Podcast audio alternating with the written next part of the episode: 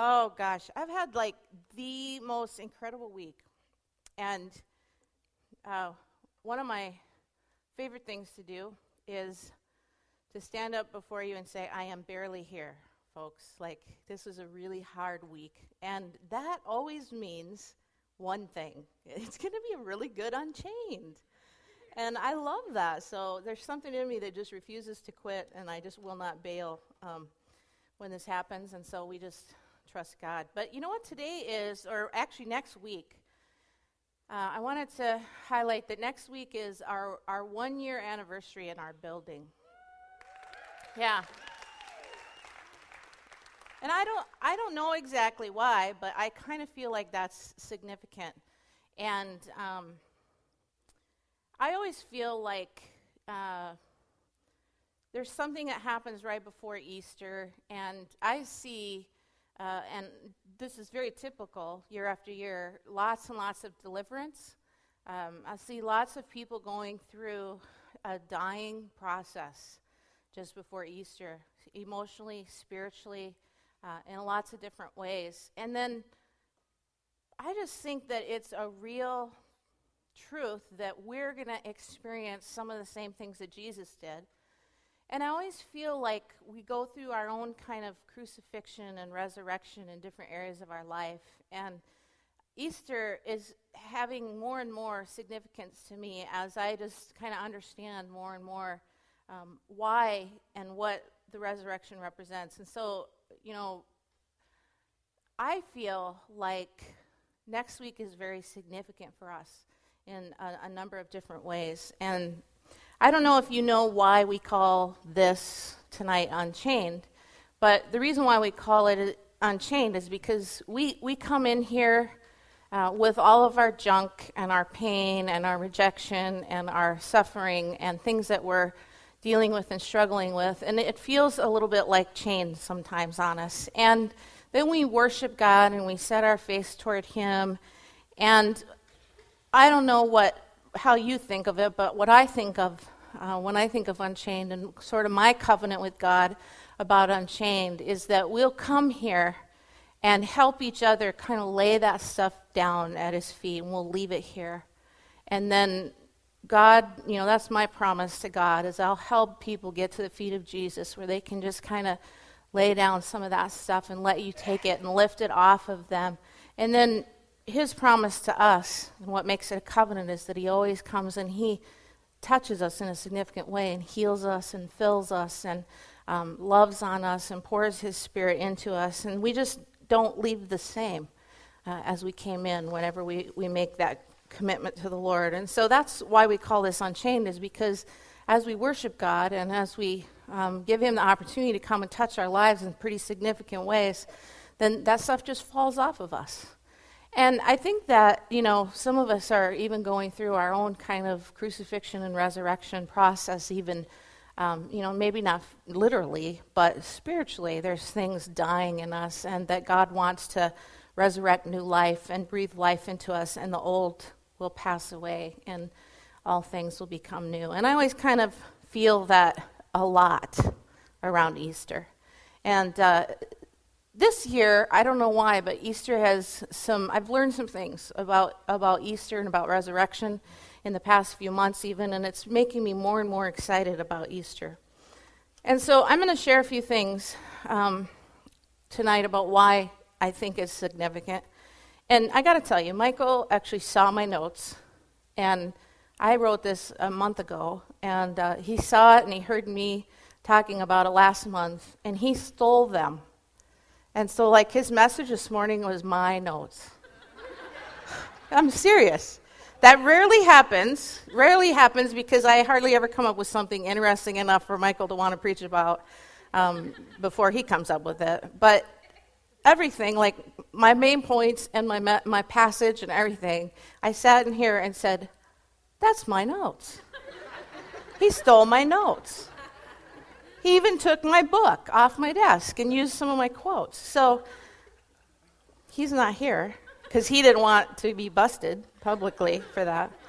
But um, what I think I'm going to talk about is I'm going to emphasize some different things than Michael did. So if some things feel a little bit familiar, Um, don't think that we don't communicate at all or anything. It's just that he stole my notes.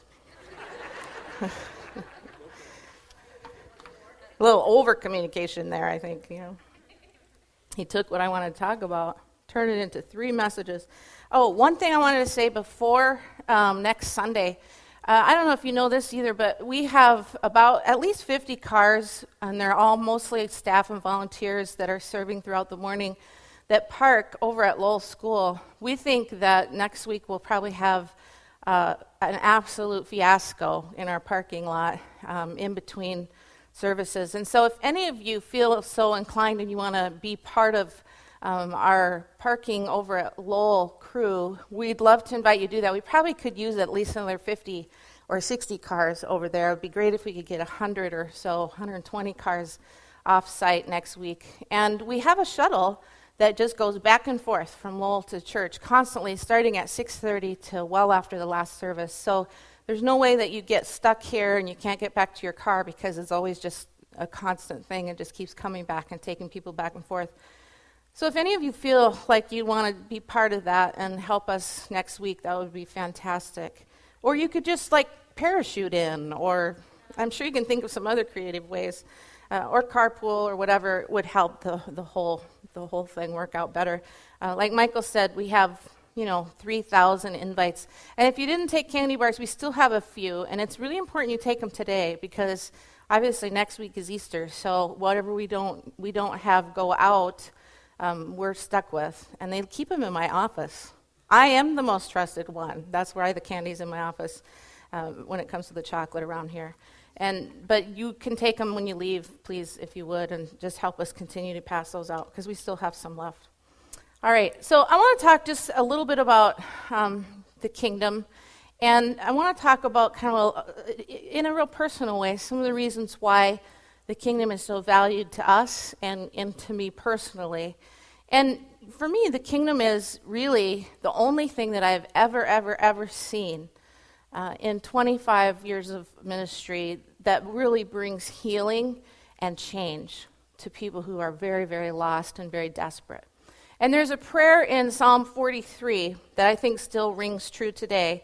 And I think the whole world and all of God's creation cries out, whether they can articulate it or not, that they have had this deep ache down in their soul. And this has been going on for generations and generations and this prayer says this Oh, send out your light and your truth. Let them lead me. Let them bring me to your holy hill and to your dwelling. So they're like crying out for somebody to lead them to the light, for somebody to lead them to the holy hill and to where God, where they can experience God. And so, as light bearers, I think of ourselves as light bearers in His kingdom. We are the answer to that prayer that we see in Psalm 43. And the whole human race and all of God's creation and everyone that you know that is trying to live life wants what we have to offer. There's this, this ache, this deep, deep ache. And so for me, the kingdom of God is uh, the mission. It's the only thing that is going to work. There's no better calling for me to embrace than to learn what it means to be part of the kingdom and to, ex- and to bring that to other people, to be one of God's light bearers. And so, somewhere I think along our life's journey, all of us have to kind of reckon with this experience of, of when did I when did I get filled up with the light and the truth of who Jesus is and who God is and what He has done for me and you know, when did I believe that what he did for me was, for all of us, was for me?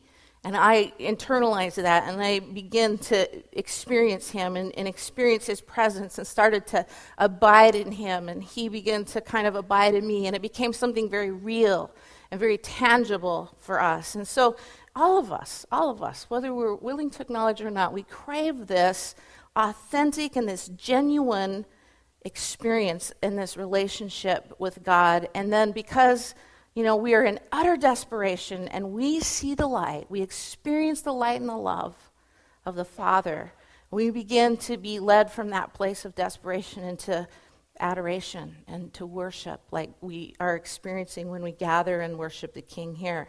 And because of what Christ has done for us, then our eyes are kind of opened to the presence of God, and then we start to have this communion, this two way relationship with Him. And, and eventually, you can't keep it to yourself. And a lot of people that come here say they come here because somebody invited them to come here because their lives were so being changed that they couldn't they couldn't keep it to this to their self anymore. And so we stop just saying what's true, we start to actually live it. We start to actually do what we say. And we start to pray for the sick. We start to feed the poor. We start to cast out demons. We start to bind up brokenhearted people when we meet them on a day to day basis. And we forgive people whenever we're sinned against. And we uh, ask the Holy Spirit to come and change us from the inside out. And we start to reveal in action this incredible love that we've experienced. I love the story in Luke. There's two people on the road to Emmaus. Michael's going to preach about this next week because it was in my notes. Um, but Jesus, you know, has been crucified and buried, and now, although he has risen from the grave, they believe that his body has been stolen from the tomb because it's missing. And so they've, they've been through the whole, you know, crucifixion, everything, burial, and they're headed home. They're walking home. We don't really know who these two people were, but all of their hopes are absolutely smashed and shattered. The Savior, the one that they thought was, was, had come to save uh, all of Israel, they saw him. Uh, you know, do these incredible miracles, and they believed him. They put all their hope in him, and then it just kind of disappears before their eyes because he gets crucified and he gets buried, and then they can't even find his body anymore. And they forget that he said he was going to rise again. And so they're walking home and they're totally confused. They're very upset. And all of a sudden, somebody appears with them Jesus in his resurrected body. And I don't, I don't know if they just thought he walked up the road behind them. I'm not sure exactly how that happened, but he shows up and he just starts walking along with them. And he, and he asks them, Why are you guys so upset? What are you talking about? So clever of Jesus. Like he didn't like he didn't need to ask. He knew what they were talking about. They're talking about him, right? And and he shows up and he asks them and they don't even recognize that it's Jesus. One, they don't recognize it because they're so disappointed and they're just under this heavy cloud of disappointment. And and even though Jesus is like right there, he's just like walking in their presence, they didn't, they didn't see him. And that happens to us as well, a lot of times when we experience disappointment. And I want to read you a quote, and it's out of this book, my book, that's on my desk The Challenge of Jesus by N.T. Wright. And it says this maybe I need some healing prayer for this because it just keeps coming up. Um, and it says this about these two, these two disciples. And this is really this is a really powerful quote, I think. The thorns and the thistles of their world have been puzzling enough, and they stand in sorrow and shame with their hopes in tatters. Following Jesus' astonished exposition of Scripture, because as they walk along, Jesus starts quoting Scripture to them. They come into the house.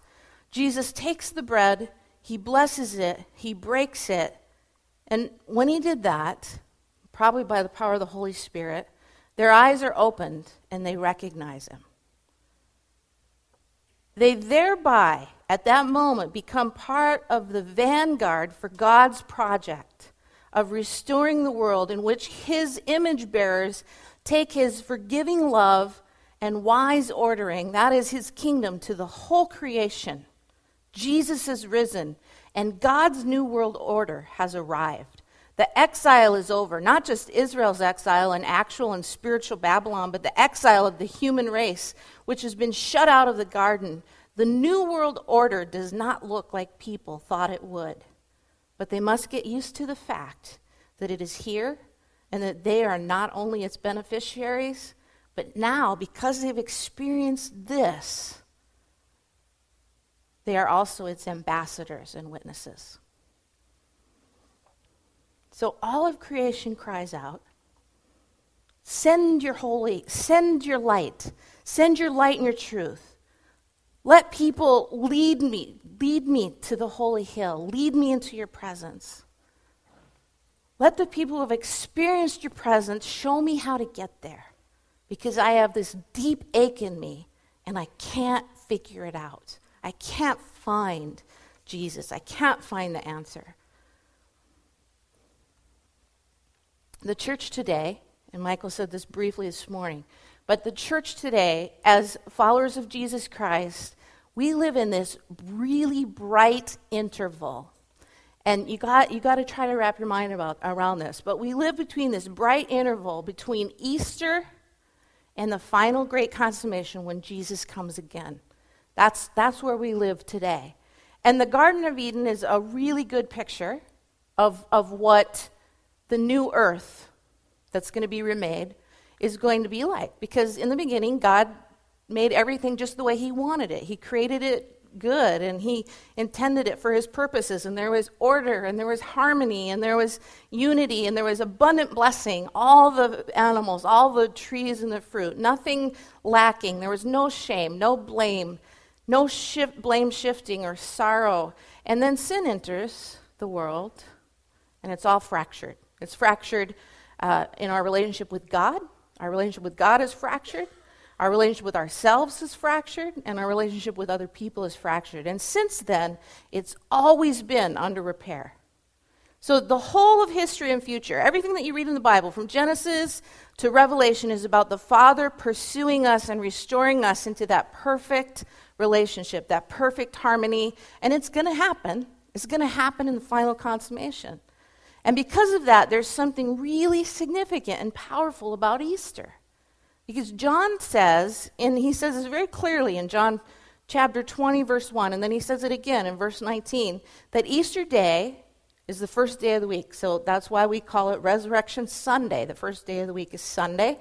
And so he makes it very clear that. But it's important to understand this. He's not just saying simply that Easter Day happened to be on Sunday, so that we would put it on the right day of the calendar. He, he wants us to figure out that Easter Day is the very first day of God's new world. Have you ever thought about that? Like when Jesus rose from the dead, that's, that's the first day. That's Easter morning is, is the birthday of the kingdom of God being at hand. It's a birthday party. It's the very first day when the kingdom came to earth and started that restoration process. And so we live in this interval between the first birthday party of the new world and that final consummation when Jesus comes again and it's all made instantly new. We, have all, we all have our resurrected bodies. And I don't know what that's going to be like. I think we're going to zing around. I'm going to the moon and back. Like that, probably, really quickly in my resurrected body. Do you think it's okay to make plans for your resurrected body? I do. I do. I, I heard Derek Morphy you talk about this once, and he said that, you know, think of your body at its prime. And it can move through matter, and you can still eat, you can still hug people, and you get to enjoy the Garden of Eden totally renewed, remade, no sin. I'm thinking, okay, my body in its prime. I'm going to be a chubby little angel. That's what I'm going to be. oh, it just makes me giggle. So we live between Easter, the first day of the new world, and the final consummation. And so, following Jesus Christ in the power of the Holy Spirit, here we are commissioned, commissioned, because we live in this interval, to be for the world what Jesus was for Israel. He did it for Israel. Now we do it for the rest of the world. We bring them, we bring them to the light and the truth. And we bring them to the holy hill. And we bring them to the presence of the king because we've experienced the presence of the king. We've experienced the light and the truth. So we lead them there. We are for the world what Jesus was for Israel. Do you get that? It's cool. It's cool. We are the light bearers of the kingdom of God. And here's one of my favorite things that this redemption and this reshaping of our world cannot fail. I love that. Have you ever been a part of anything in your life that cannot fail? This is it. Everything else, everything else will fade away. It will pass away. It won't reach its destination. It won't come to conclusion. It, everything else except the kingdom of God. It's the only thing it cannot fail. I don't know about you, but there's lots of causes that'll pass away. There's lots of things that ultimately will not come to pass. There's, there's lots of things that will not ever, ever, ever be realized. But the kingdom of God is that cause that has eternal impact and it cannot fail. And the fruit of the kingdom of God lasts forever. You're banking it for eternity. Do you know how long that is? That's a long time. So there's this really important continuity. And somehow you got to wrap your mind around this. You got to appreciate this because it's what helps you go on year after year after year.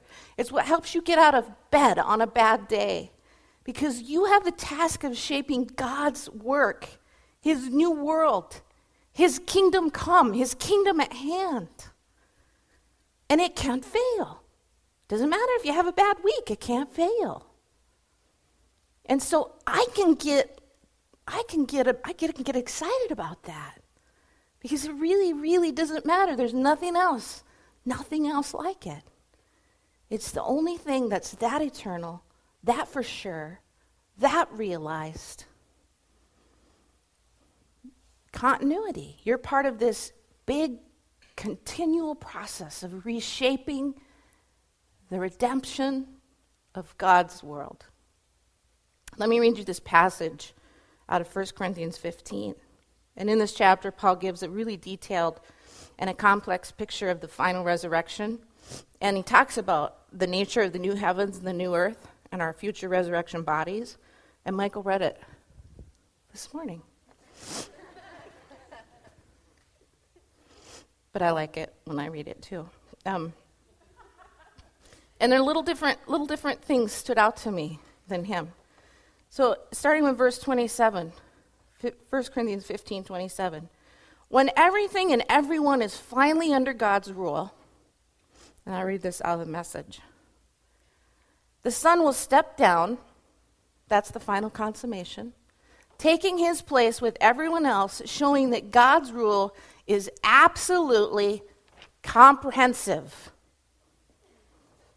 A perfect ending and why do you think, Paul says, I keep risking my neck in this dangerous work? Gosh, that's what I feel like this week. I look death in the face practically every day I live. Do you think I'd do this if I wasn't convinced of your resurrection and that mine was guaranteed by the resurrected Messiah, Jesus?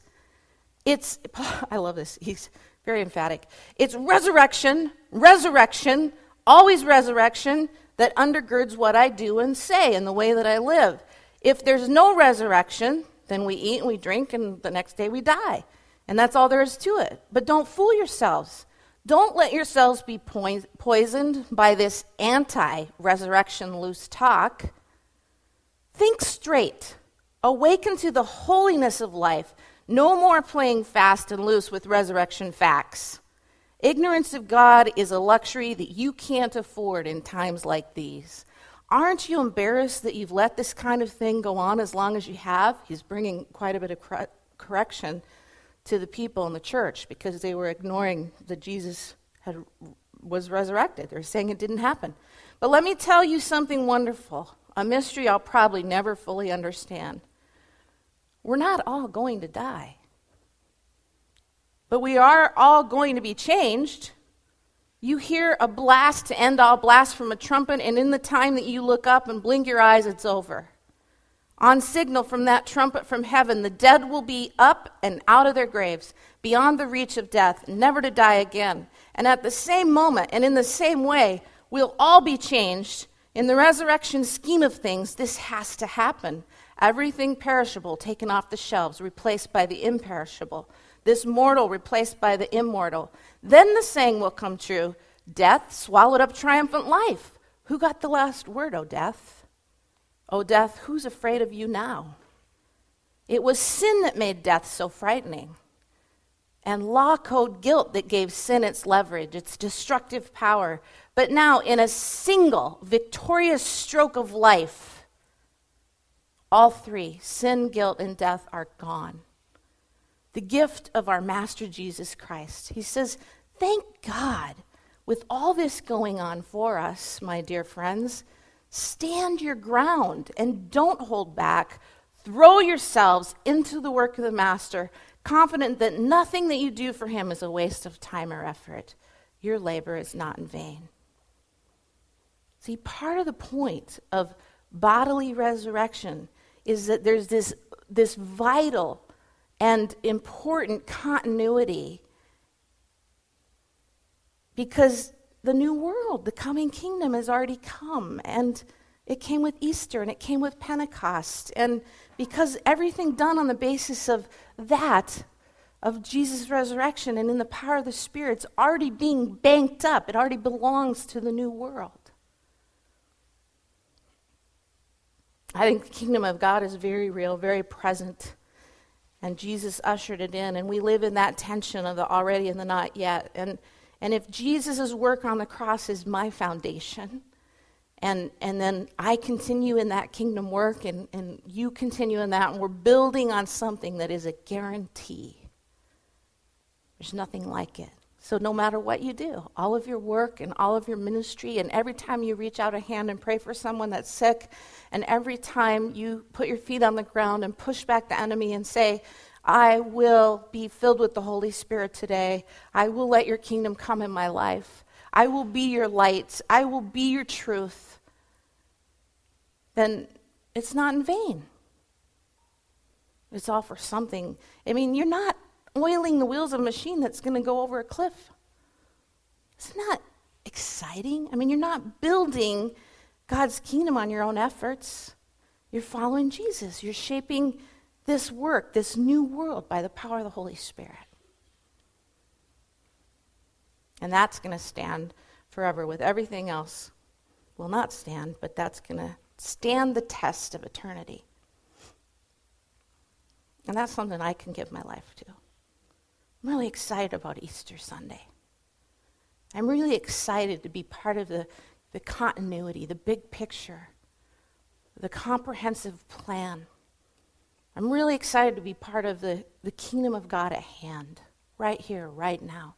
I think people are going to come into the kingdom next Sunday, on Resurrection Sunday, right here, sitting in the same chairs that you're in. And I hope they're people that you know, people that you took the risk to pray for, and help get here and help get a parking place. I really do. I hope they're people that you've been praying for because you are the light, you are the truth. You are, you know, you've experienced God's, God's life in you. Why don't you guys stand up and why don't we have the worship team come back up?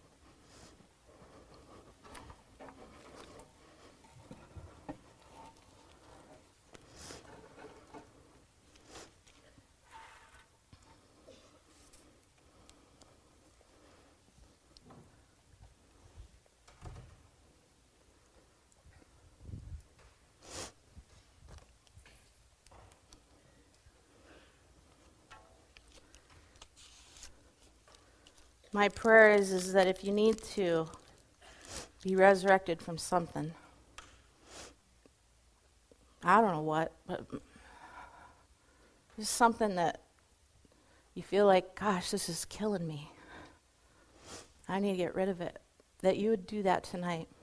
That we would come around each other and help each other get connected to Jesus, come right to his feet, and that we wouldn't walk in and out of here the same. And that this week you'd feel like you're part of a big plan. You're the light, you're the truth, you're the image bearers. You're the answer to the prayer in Psalms 43. And that next week we could celebrate like we've not celebrated, that it would even be bigger celebration than any celebration we've had on Resurrection Sunday because of what Jesus Christ has done for us. I'm going to pray. I'm going to, I've asked these guys to come and just give some words for ministry time and what they feel God's doing. You know, you know that you can respond to anything. We don't have to say it, right, for you to get prayer. Um, that you just re- you're responding to not to us. You're just responding to, to what God's doing in you. So, Father, would you come right now? Father, I love this truth that you've been speaking to me, and I love what it means for us as a church to be light bearers, to be image bearers, God.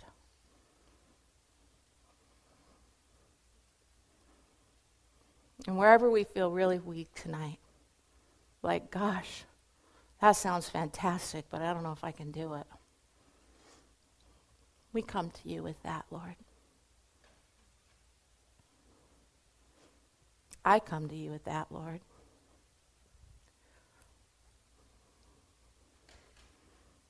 We just come to you with our weakness.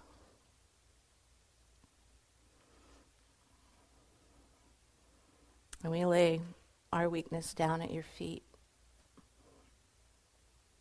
We ask that you'd lift it off of us and fill us with more light and more truth and more healing so that we can burn brighter and truer. Come, Holy Spirit.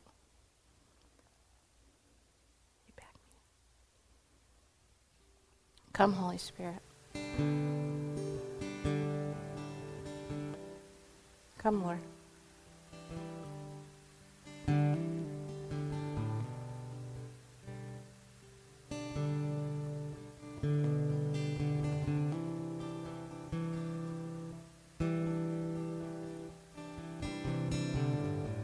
God, we just confess that we don't always have faith for such a big, important job as being the image bearer of God.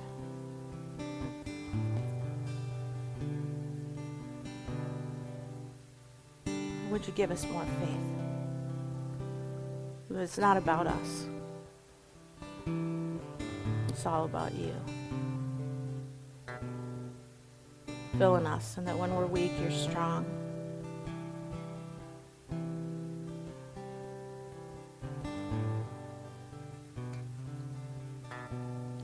Just let the Holy Spirit come here, and this is our time to just respond to what God's doing. We don't manipulate, we just prefer to kind of dial down and let God come and touch you in meaningful ways. We're certainly happy just to bless that and come alongside and pray for you and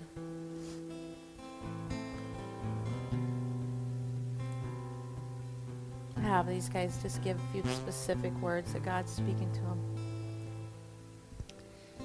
Uh, so the first thing I felt was I think there's a, a handful of people here who are experiencing a lot of loneliness, and um, you've actually even tried to pursue just some community and friendships, and it feels really confusing because nothing's really taking, and you, you still are feeling lonely. And I, I, feel like it's something that actually God wants to tweak and do in your heart that other people aren't going to fix, that um, a new girlfriend or boyfriend isn't going to fix, but it's something that Jesus actually wants to do. Um, so if that's you, keep that in your mind because we're going to pray for you tonight. I also felt like. Um, Brenda was talking about us being the light that's going out and inviting people to the kingdom, there's some people, people's hearts who just were pounding when that was happening. And um, I feel like God has, I mean, we're all called to it, but God has a, a, a bit of an anointing or calling for some more people in that, that you're called to actually gather people um, almost as a vocation or there's a special calling over you. So if you felt something, however it is that you feel that, maybe your heart pounded or you, got sweaty or you just felt that feeling, um, I think God wants to just empower you to do that even more deeply and powerfully.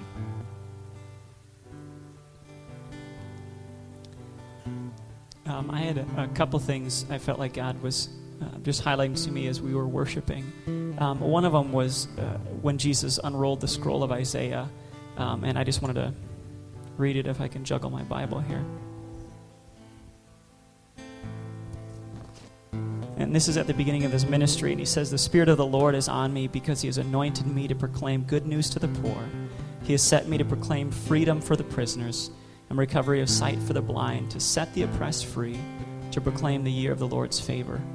And I felt like God was saying in both saying two things. Number one, that that's for you. Like there's some of you that He is uh, your your freedom bearer. He's the one who's seeking to bring you freedom from oppression, to bring healing in your life. But then also that He's empowered you and He's called you to turn around and, like Brenda had said, just turn around and bring that freedom, that healing, that life, and that hope to others. And I just really felt like He was pressing that on my heart. So that was one thing I felt like He He shared. Another thing. Um,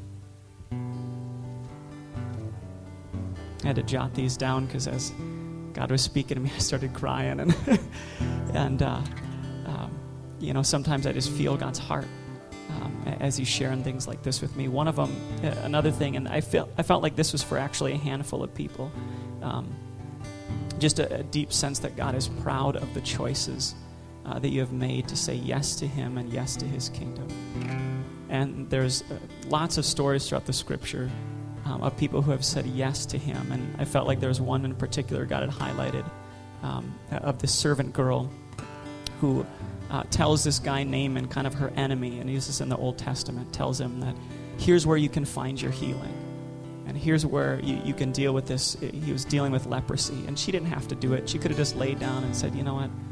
I don't have to extend God's grace or God's love, especially to somebody that I don't care about and yet she made the right choice and she extended God's love. And I just felt like his heart was for some of you who have made just incredibly hard choices choices to say yes to him, even when the odds were stacked against you, even when life was hard.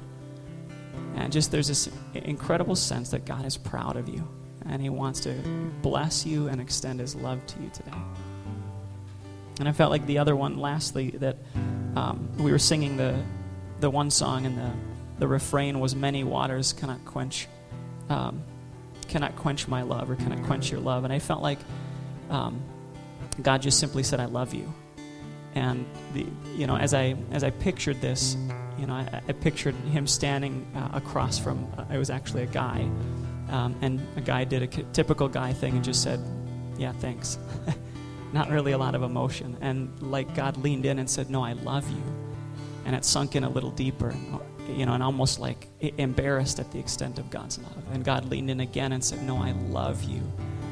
And this person just began to break down and weep. And I feel like God's love is just something that He wants to penetrate your hearts today. And for some of you, maybe you haven't ever experienced that. You've never experienced the depth of His love and the power of the Holy Spirit in your life, and He just wants to, to fill you more and more with that. It's good. It's good.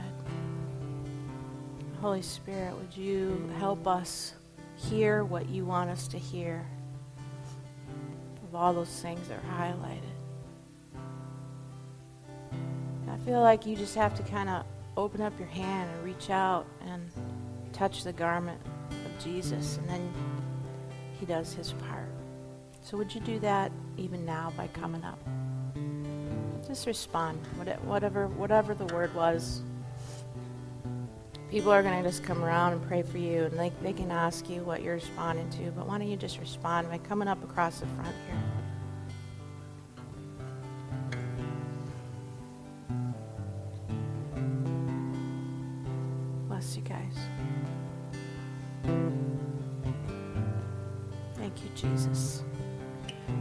That you love us so much that you don't leave us the same ever, ever, ever. You never leave us stuck.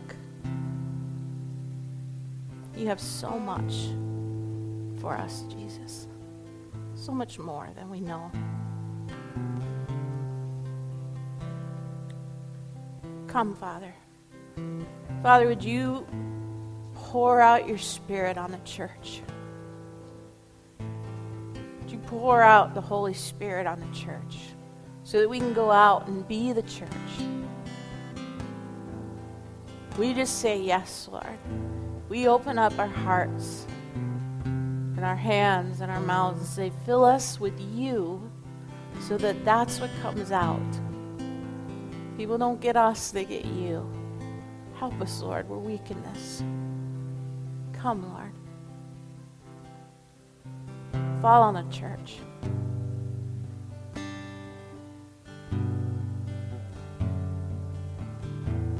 Welcome you, Holy Spirit. The presence of God is just like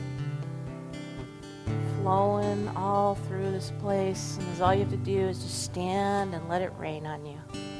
Just let it wash over you. Just let it come. Come, Lord.